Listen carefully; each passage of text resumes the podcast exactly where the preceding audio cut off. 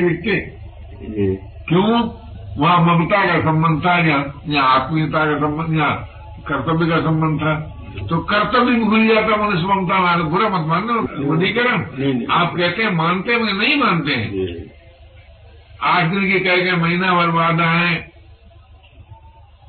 ये मैं नहीं कहता हूँ कि मैं ज़रूर ना लिखते फिर पूछते इसका मतलब क्या है क्या मन की आवाज़ पर चलते हैं सिद्धांत की आवाज़ पर चलते ही नहीं इसलिए सभी को जब तक अपना नहीं मानोगे, तब तक हृदय में उदारता कभी नहीं आएगी। और उदारता नहीं आएगी तो करुणा क्यों आएगी? और करुणा नहीं आएगी तो आप अपना सुख बांटेंगे कैसे? अगर आपको हृदय में करुणा देखती, अरे भाई संसार बड़ी क्षति हो रही है, बड़ी क्षति हो रही है, ये तो मेरी साधना थी, ये तो मेरा जीवन था, ये तो भगवान का काम था, ये तो मोह का काम है, आज मेरा शरीर नहीं रहेगा तभी तो लड़का संभालेगा लड़का अपनी पत्नी को माँ को बच्चे को नहीं संभालेगा जी। जी? संभालेगा ही तो मैं ये निवेदन कर रहा था कि हमसे बड़ी भारी भूल हो जाती है कि ममता युक्त तो उदारता तो हम में रहती है लेकिन स्वभाव जनित उदारता नहीं रहती। तो क्यों रहती है कि हम सभी को अपना नहीं मानते? अब सभी को अपना न मानना ये कोई आपकी हम चाहें कि हम आपके जीवन में पैदा करना हमारी बस की बात है।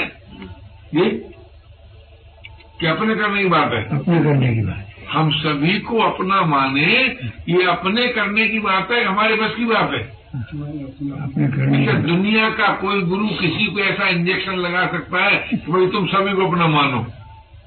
है ताकत? किसी नेता में है ताकत? किसी राष्ट्र में है ताकत? क्या रहा है नहीं। नहीं है। लेकिन अगर आप चाहें तो नहीं। स्वभाव जनित हो जाए। जी?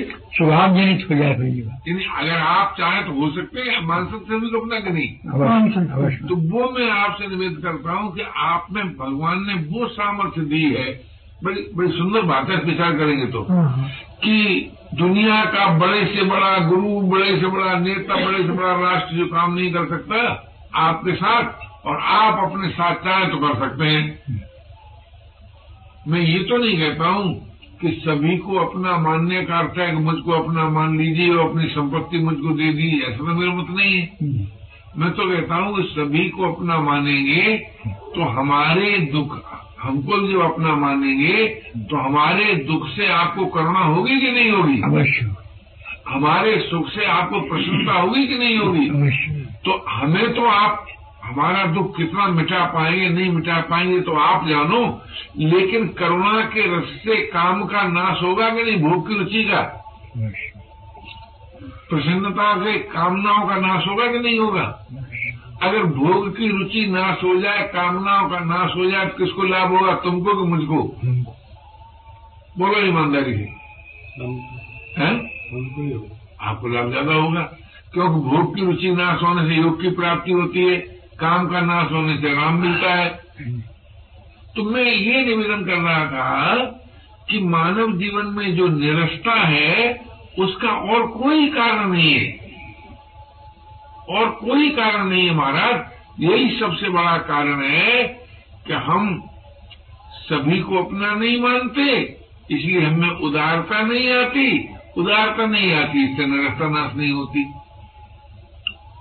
ये ये कोई किसी मज़हब की बात है क्या? इसी वजह को लेकिन जीवन का सत्य है कि नहीं? जीवन का है? ये जीवन का सत्य है। तो ये जीवन का सत्य है कि अगर हम सभी को अपना मान, हम ये, देखिए, सभी को अपना मान करके हमारा सुख आपको हर्ष पैदा करेगा नहीं? और आज की क्या दशा है? सोशल वर्क कहते हैं। पूंजीवादी सोशल, इनके पास, यानी जो सुखी है, वो शोषक है ऐसा कहते हैं। और सुखी कौन है? आपने कोई सुखी देखा है? किसी अंश में सुखी है। तो किसी अंश में कौन सुखी नहीं है? मान लीजिए एक मिल ऑनर किसी अंश में सुखी है तो क्या एक मजदूर किसी अंश में सुखी नहीं है? मान लीजिए आप ट्रेन से उतरे हैं आपके पास सामान है आप सुखी हैं लेकिन उस सामान उठाने में के अं- अंश में कुली आपसे ज़्यादा सुखी नहीं है क्या? अवश्य। अवश्य।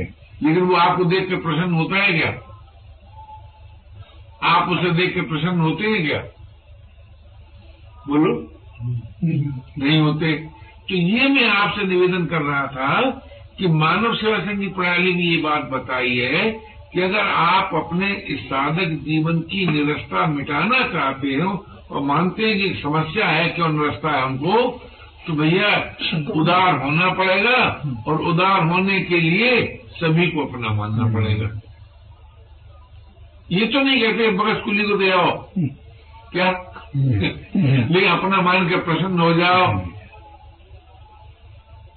और अगर जो देना चाहिए उससे आप चार आना भी ज़्यादा दे देते हैं तो कुली को हर्ष होता है शोक होता है। और आपका क्या बिगड़ता है? चार आना पैसा ज़्यादा चले गए क्या? चार आना पैसा ज़्यादा चले गए हाँ ठीक है। पैसा तो चले गए पर तुम्हें दे क्या गए सारी ज़िंदगी में कमाई सब खाई डाला सब क्या तुम्हें मिल गए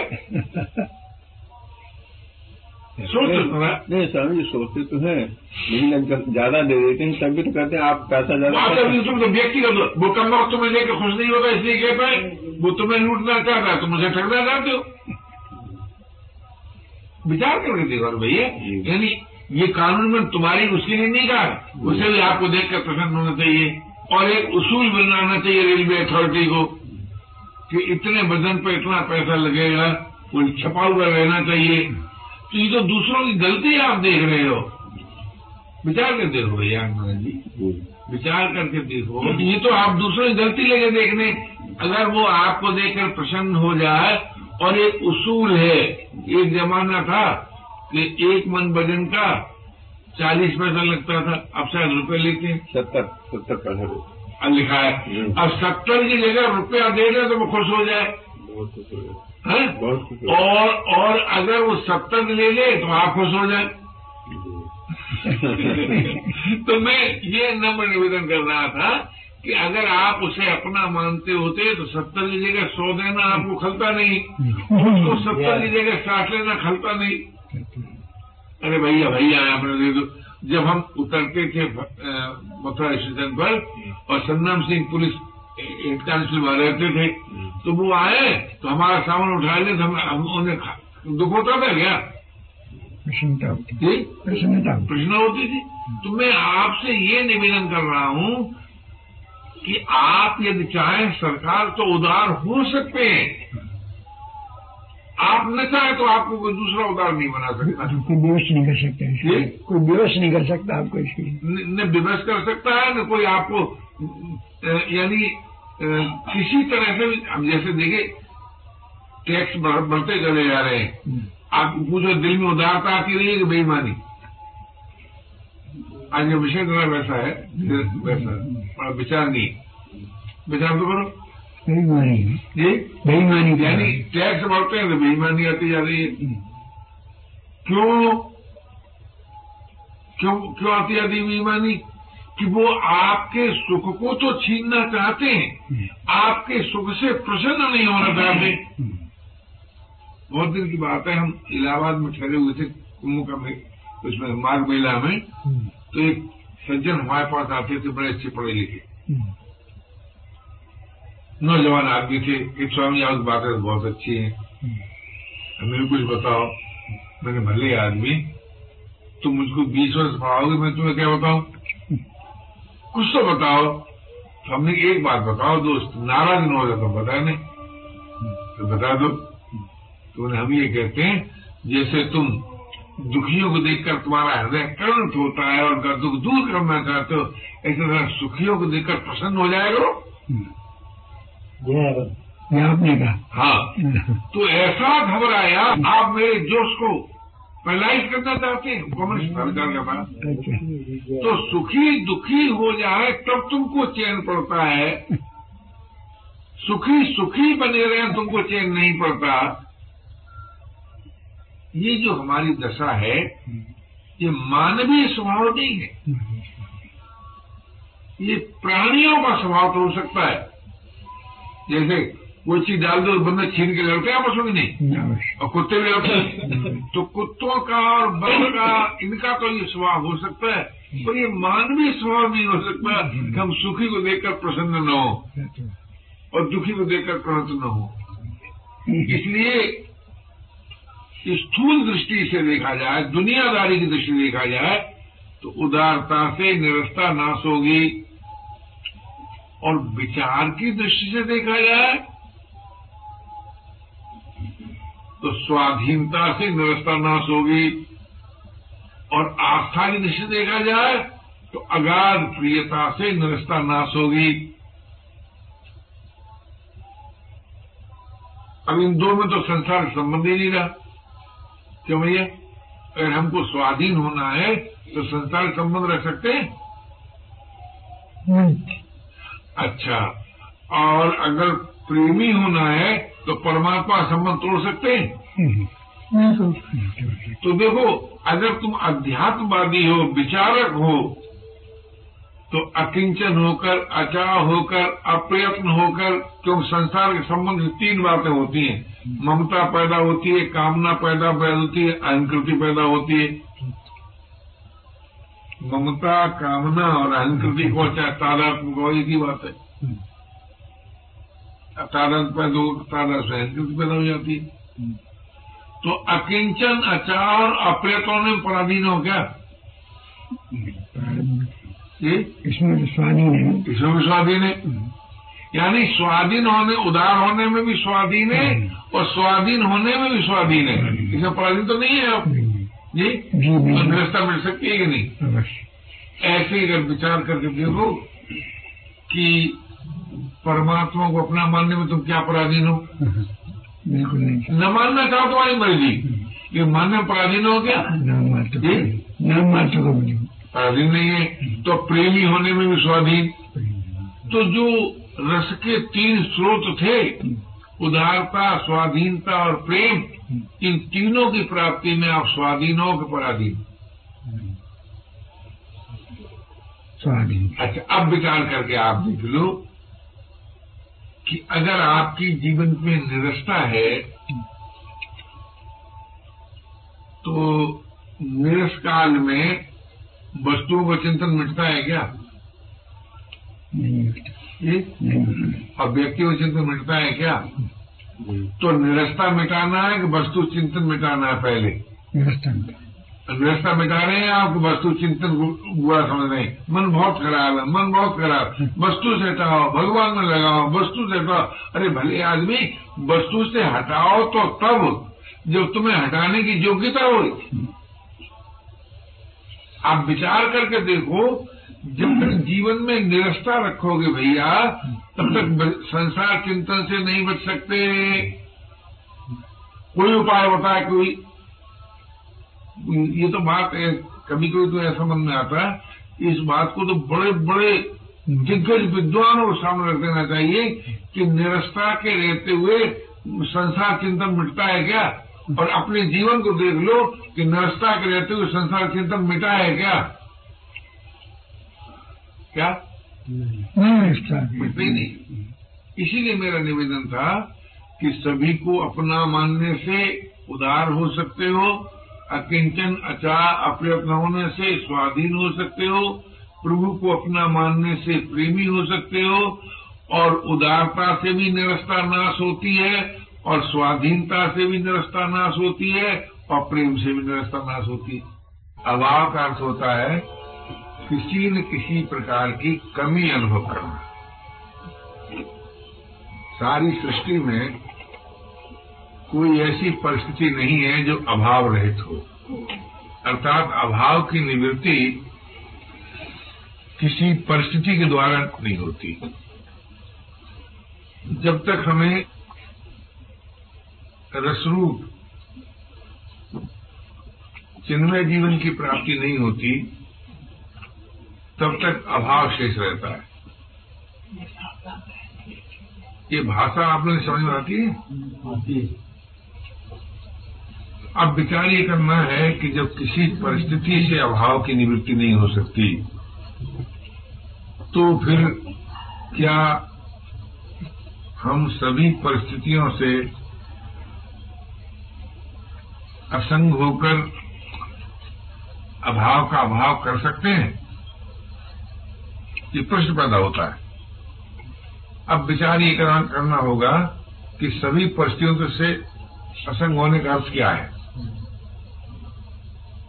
तो मुझे ऐसा लगता है कि सुख दुख से असंग होने का नाम परिस्थितियों से संग होना है।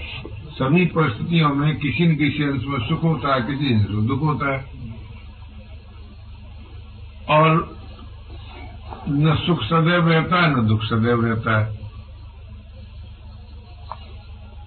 सुख में पराश्रय रहता है, परिश्रम रहता है। बिना पराश्रय या परिश्रम के सुख का अनुभव नहीं होता। और दुख में अशांति रहती है, पराधीनता रहती है, निरस्ता रहती है, अभाव रहता है। तो अब विचार ये करना है कि अशांति, पराधीनता, निरस्ता, अभाव कैसे मिटे? तो ऐसा पता लगता है कि यदि हम किसी प्रकार अवस्था अतीत, परिस्थिति रहित जीवन को पा जाए, जो अनुत्पन्न हुआ है। अवस्था रहित हो, उसकी कोई अवस्था न बने जिसकी परिस्थिति न बने जिसकी ऐसा अगर कोई जीवन मिल जाए हमको तो अभाव का नाश हो सकता है और हम सदा सदा के लिए कृत कृत्य हो सकते हैं। सदा सदा की कृत होने का अर्थ क्या है कि सर्वांश में अशांति, अभाव, पराधीनता, निरस्ता का नाश हो जाए।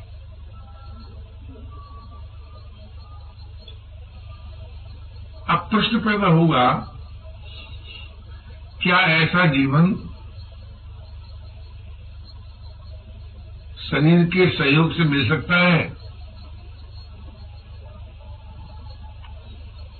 क्या राय नहीं मिल सकता। अच्छा जिस जिस जीवन के लिए शरीर की अपेक्षा नहीं है उस जीवन की प्राप्ति क्या अचाह होने से मिल सकती है कि नहीं हो सकती है नहीं? कहता और मुझे दे दिया। बात भी ठीक है। और अचाह होना कैसे संभव होगा भाई? इसके दो उपाय हैं। एक उपाय तो यह है कि हम मिली हुई वस्तु योग्यता सामर्थ्य के द्वारा दूसरों के किसी दूसरों के आवश्यक संकल्प को पूरा करें।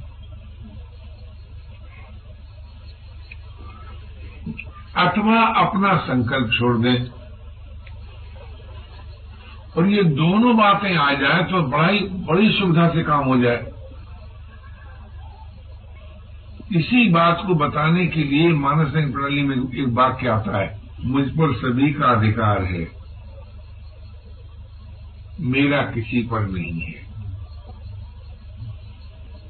अगर इस बात को हम स्वीकार कर लें कि मुझ पर सभी का अधिकार है, मेरा किसी पर नहीं है तो दूसरों के अधिकारों को देने से विद्यमान राग की निवृत्ति होती है और अपना अधिकार छोड़ने से क्रोध की निवृत्ति होती है।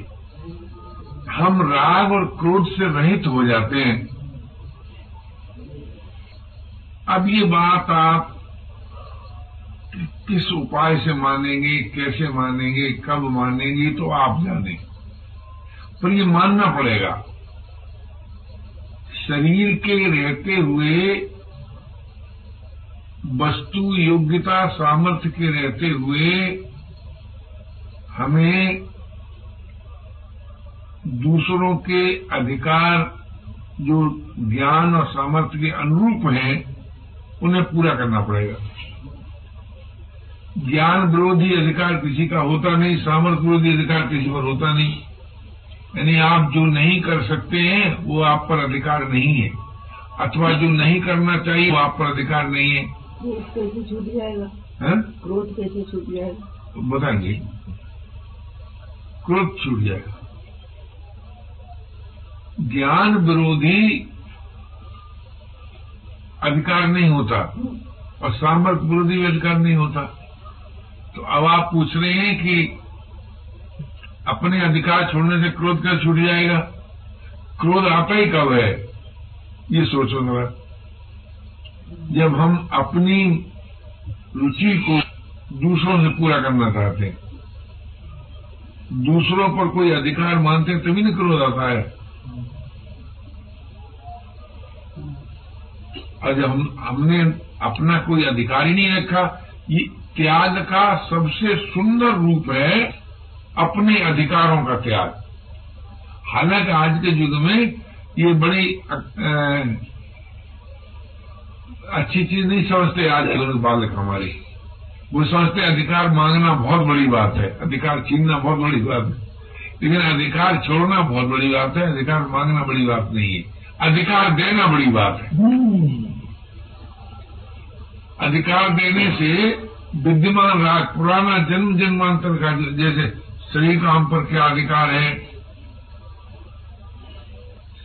श्रमी हो, संयमी हो, सदाचारी हो, अहिंसक हो, ये शरीर का अधिकार है। परिवार का हम पर क्या अधिकार है? कि समाज की सेवा करने से जो मिले, वो उनके हाथ में दे दें। समाज का क्या अधिकार है? बुराई रहित भलाई करना। ये समाज का अधिकार है। अपना क्या अधिकार है? अचाह होना अपना अधिकार है। और जो भगवान को मानते हैं, वो कहेंगे, अब उनका क्या अधिकार है? अन्य विश्वास अन्य संबंध का त्याग भगवान का अधिकार है। किसी और में हमारा विश्वास न हो, किसी और से हमारा संबंध न हो ये प्रभु के अधिकार की रक्षा है, क्योंकि परमात्मा विश्वास साध्य है और किसी प्रकार से साध्य नहीं है। स्वाधीनता ज्ञान साध्य है, और किसी प्रकार साध्य नहीं है। लोक संग्रह उदारता से साध्य है, और किसी प्रकार से साध्य नहीं है। लोक हमें उदार देखना चाहता है हम अपने को स्वाधीन देखना चाहते हैं और प्रभु हमें प्रेमी देखना चाहते हैं। प्रेम होता है आत्मीयता से। आत्मीयता होती है विश्वास से। और कोई उपाय नहीं है। तो मैं ये निवेदन कर रहा था कि हमारे जीवन में जो हमें अभाव की वेदना रहती है कोई न कोई कमी मालूम रहती है। वो इसलिए मालूम रहती है कि जो जीवन अपने में है, अपना है, उसे हम पसंद नहीं करते। वैसे अभाव का अभाव ये अध्यात्म जीवन में होता है। अध्यात्म जीवन का अर्थ होता है, वो जीवन जो स्वतः सिद्ध है। अविनाशी है, अनुत्पन्न हुआ है और मनुष्य मात्र के लिए संभव है। अध्यात्म जीवन मनुष्य मात्र के लिए संभव है। कब? जब वह अकिंचन होकर अचाह होकर, अप्रयत्न होकर अपने में संतुष्ट हो, तब संभव है। अब आप अकिंचन अचा अप्रयत्न कब हो सकते हैं? जब सर्वांश में राग रहित हो वीतराग हो। और वीतराग कब हो सकते हैं? जब धर्मात्मा हो। धर्मात्मा कब हो सकते हैं? जब दूसरों के अधिकार की रक्षा करें अपने अधिकार का त्याग करें। अगर ये बात आपको जच जाए और अपना सत्य मालूम हो तो इस पर थोड़ा मनन कर लीजिए। जब निर्दर्शन आ जाएगी, तब तो अनुभव हो ही जाएगा कि क्या हम अपने अधिकार को नहीं छोड़ सकते। तो पहले तो ये सोचा जाए, क्या सारी सृष्टि मिलकर हमारे अधिकार रक्षा कर सकती है? क्या राय? जी? नहीं कर सकती। नहीं कर सकती। जब सारी सृष्टि नहीं कर सकती तो एक व्यक्ति क्या कर देगा? या दो चार व्यक्ति क्या कर देंगे? या परिवार क्या कर देगा? या समाज क्या कर देगा? ये जो पहले तो सोचना चाहिए कि अधिकार कैसे किसको है? तो हमने ऐसा अनुभव किया जीवन में कि जो कर्तव्य का दास है, कर्तव्यनिष्ठ प्राणी कभी अधिकार की परवाह नहीं करते, क्योंकि अधिकार कर्तव्य के पीछे पीछे दौड़ता है। जो लोग सही अर्थ में निर्लोभ हो गए, उनकी दलता मिट गई। निर्मोह हो गए, उनका भय मिट गया। निष्काम हो गए, उनकी अशांति मिट गई। असंग हो गए, उनकी पराधीनता मिट गई।